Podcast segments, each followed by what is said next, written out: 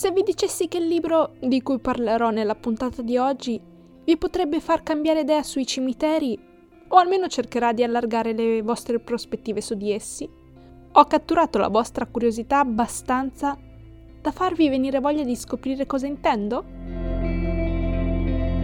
Un saluto a tutti i lettori. Io sono Irene Riderelli, scrittrice, blogger e lettrice appassionata. E questo è nei libri. So che la premessa risulta alquanto macabra e probabilmente starete pensando come diavolo potrebbe qualsiasi cosa, specialmente un libro, farmi cambiare idea sull'ultimo posto sulla Terra a cui voglio pensare? E se è questo che state pensando, avete ragione.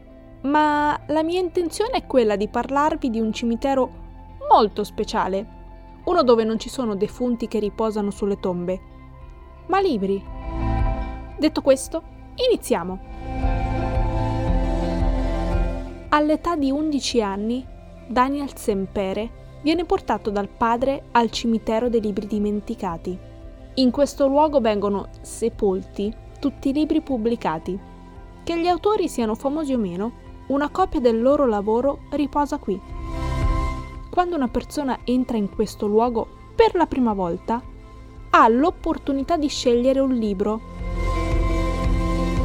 E una volta fatta la sua scelta, giura di prendersene cura per il resto della sua vita. Ed è esattamente quello che fa Daniel quando trova il libro.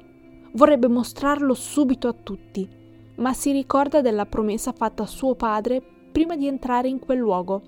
Non dire a nessuno dell'esistenza del cimitero dei libri. Ciò che attira l'attenzione di Daniel non è l'autore, perché non ha mai sentito parlare di Julian Carac, è la copertina del libro a catturare l'interesse del giovane. Tornato a casa con suo padre, Daniel gli chiede chi sia l'autore, ma quando anche suo padre non ha una risposta, Daniel è molto sorpreso. Il padre di Daniel è un libraio, come lo era suo nonno, e come lo sarà lui stesso un giorno. Quindi questa lacuna nella conoscenza di suo padre è sospetta per Daniel. Così parla con Gustavo Barceló, un esperto di libri rari. Quando il volto di Gustavo cambia quando vede il libro che il ragazzo gli mostra, Daniel si rende conto che quello che ha trovato nel cimitero è un gioiello raro. Ed è davvero una gemma rara, perché non appena Daniel inizia la sua ricerca sull'autore e sulle sue opere, cominciano ad accadere eh, cose strane. Quello che inizia come un caso di curiosità letteraria si trasforma in una corsa contro il tempo per scoprire la verità sulla vita e la morte di Julian Carac e per salvare coloro che si è lasciato alle spalle.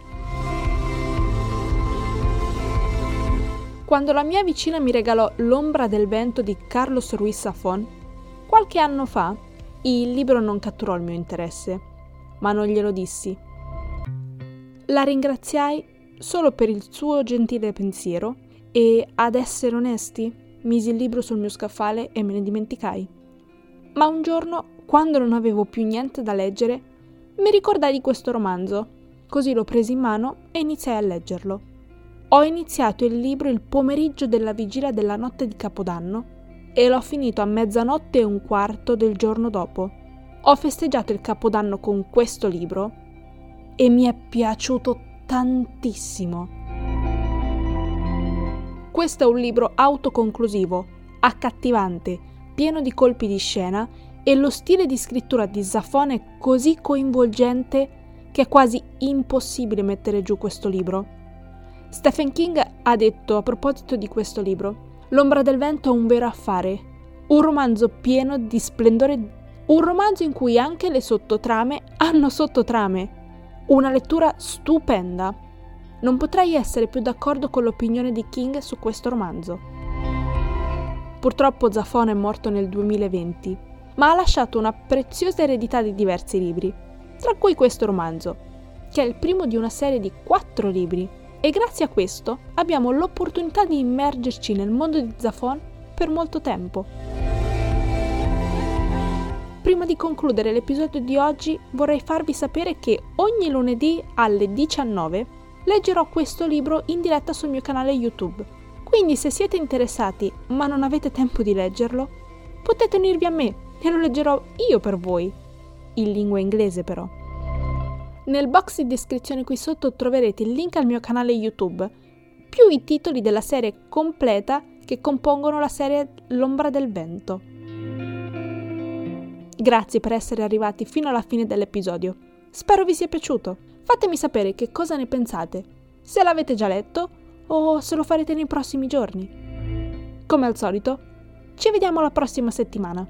Ciao!